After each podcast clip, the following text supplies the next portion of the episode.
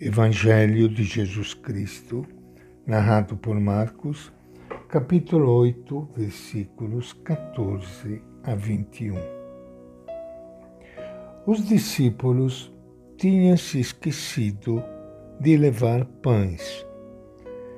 Tinha consigo na barca só um pão.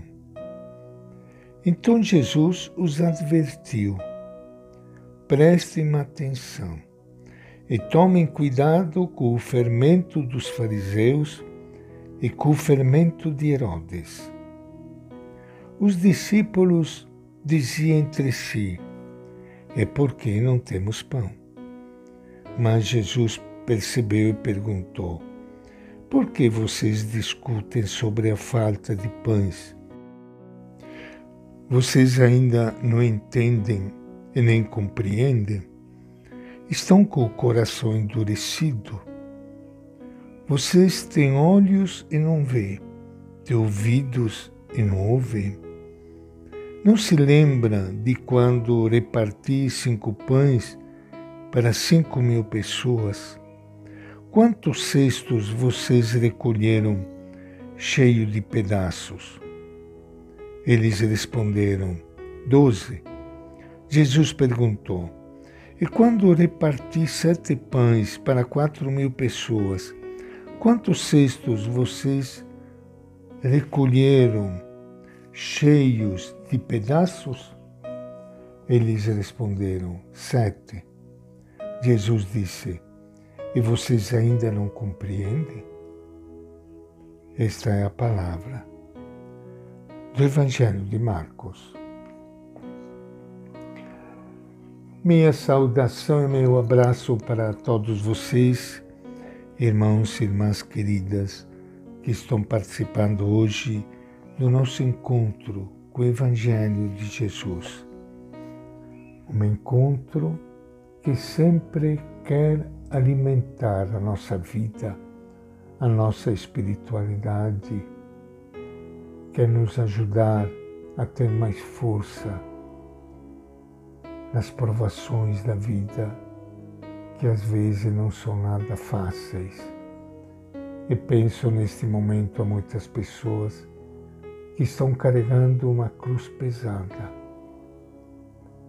e que têm dificuldade de carregar esta cruz. Que Deus lhes dê muita força, muita luz para poder continuar a lutar e a viver. Jesus adverte os discípulos: cuidado com o fermento dos fariseus e de Herodes. Mas eles não entendem as palavras de Jesus e pensam que ele falou assim por eles terem esquecido de comprar pão. Jesus fala uma coisa e eles entendem outra. Este desencontro era resultado da influência insidiosa do fermento dos fariseus na cabeça e na vida dos discípulos.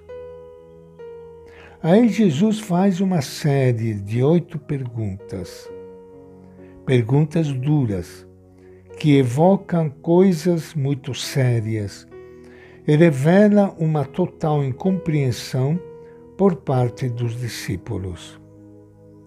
A imagem do coração endurecido evoca a dureza de coração do povo do Antigo Testamento, que sempre se desviava do caminho. Evoca o coração endurecido do Faraó, que oprimia e perseguia o povo. A expressão tem olhos e não vê, ouvidos e não ouvem, evoca não só o povo sem fé, criticado por Isaías, mas também, o que é pior, os adoradores de falsos deuses, dos quais o Salmo diz que eles têm olhos e não vê, têm ouvidos e não ouvem.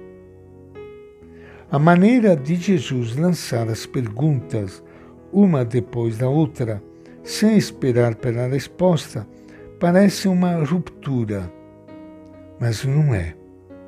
Jesus critica e corrige os amigos, mas romper não rompe, nem os rejeita. Pelo contrário, acolhe e ajuda. Jesus é como o servidor de que fala o profeta Isaías.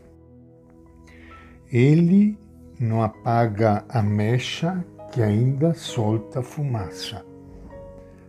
As duas perguntas finais tratam da multiplicação dos pães.